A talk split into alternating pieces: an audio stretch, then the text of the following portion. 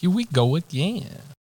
We on day three on this uh, journey towards seeing Christ's last week on earth, this Passion Week, in which uh, Christ ends up exalting the Father and bringing salvation to the people through his death, his resurrection, his death, his burial, his resurrection, and his ascension. It's pretty, uh, it's kind of ironic that I skipped over the burial part of the gospel story when the one we're considering today is the one of the woman who anoints Jesus in preparation for Jesus' burial.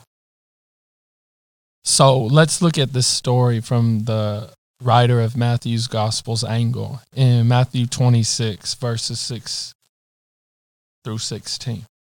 While Jesus was in Bethany at the house of Simon the leper, a woman approached him with an alabaster jar of very expensive perfume. She poured it on his head as he was reclining at the table. When the disciples saw it, they were indignant. Why this waste? They asked.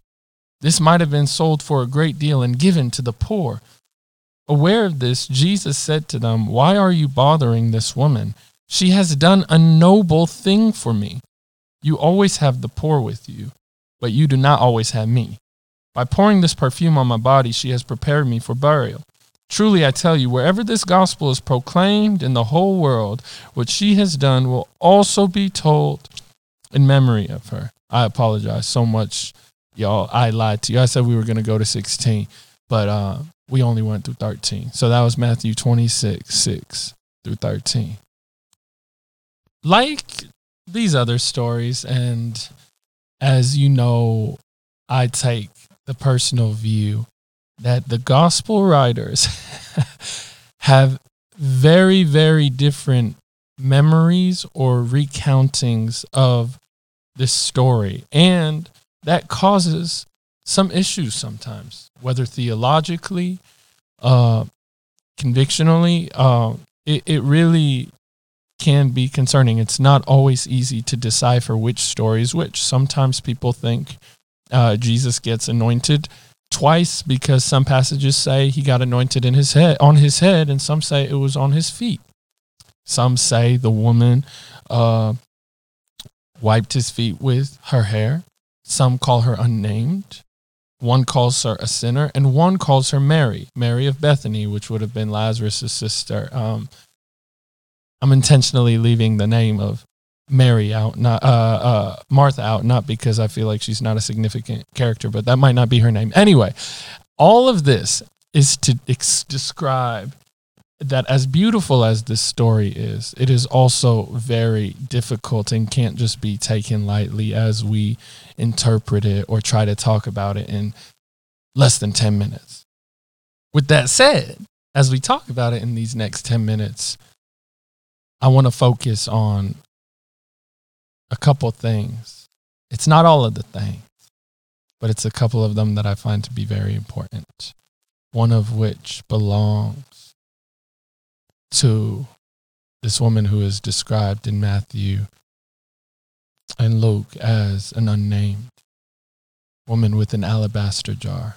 Uh, that was probably of nard, uh, a type of essential oil that would have been imported or exported from India or uh, China or the Himalaya regions, right?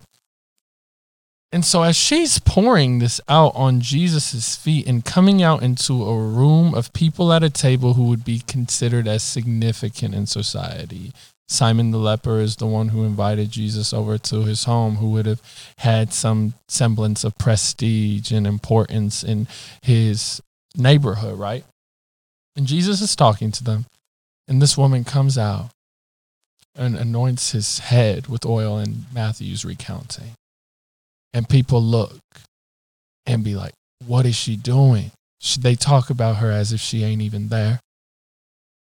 And uh, even the disciples say this could have been used for the poor or sold for a greater use of the money instead of just wasting it. Her act of devotion, her act of worship was seen as foolishness, which ain't really that bad of a description uh, of a believer who believes in Jesus, there are so many times in the Bible where the message of the cross is seen to be foolish, or people who worship God, even in the Hebrew scriptures, like David, were considered as undignified, or even the prodigal son's stories. It's actually about the God, the Father, who's prodigal in his drawing near towards both of his sons in a way that seems wasteful of his love.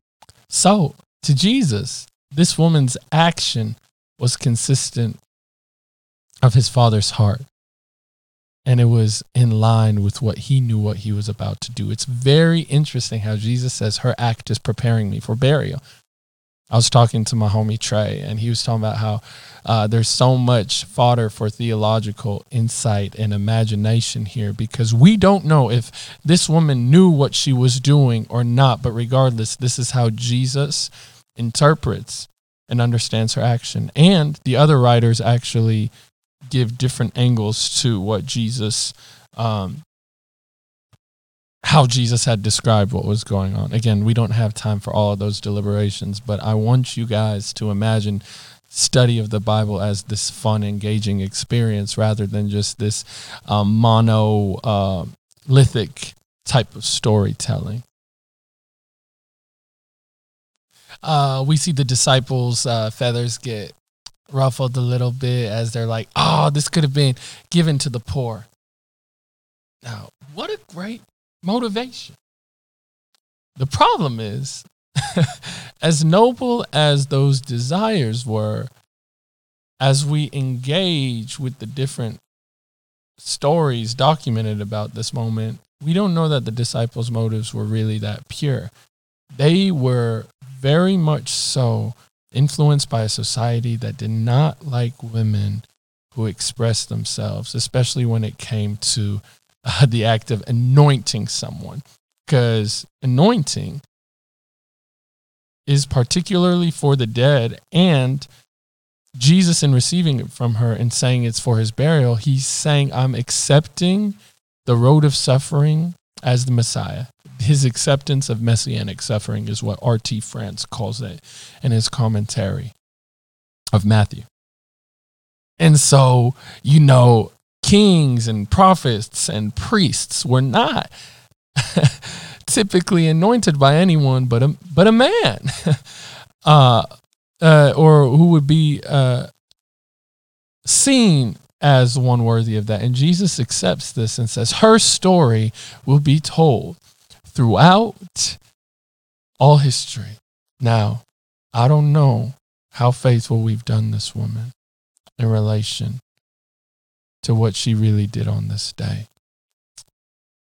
Because anointing for burial also was not supposed to be before the death. So that's another movement point of the story. The gospel writers want us to understand Jesus is intentional and about what his work of self-sacrifice was about to be.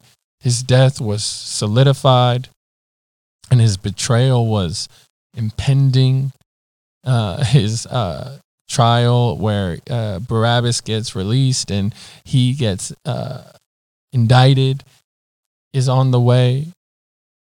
And this unnamed woman comes with a boldness like no other and does what Jesus calls a beautiful thing or a noble thing. And it is worship. Worship might have you looking like a fool. But once you know what Jesus has done, once you take that in and observe the lengths to which God sacrificed in Christ, met us in our crazy places, no one can keep us from anointing our Savior's feet or head. In other words, no one can keep us from looking foolish.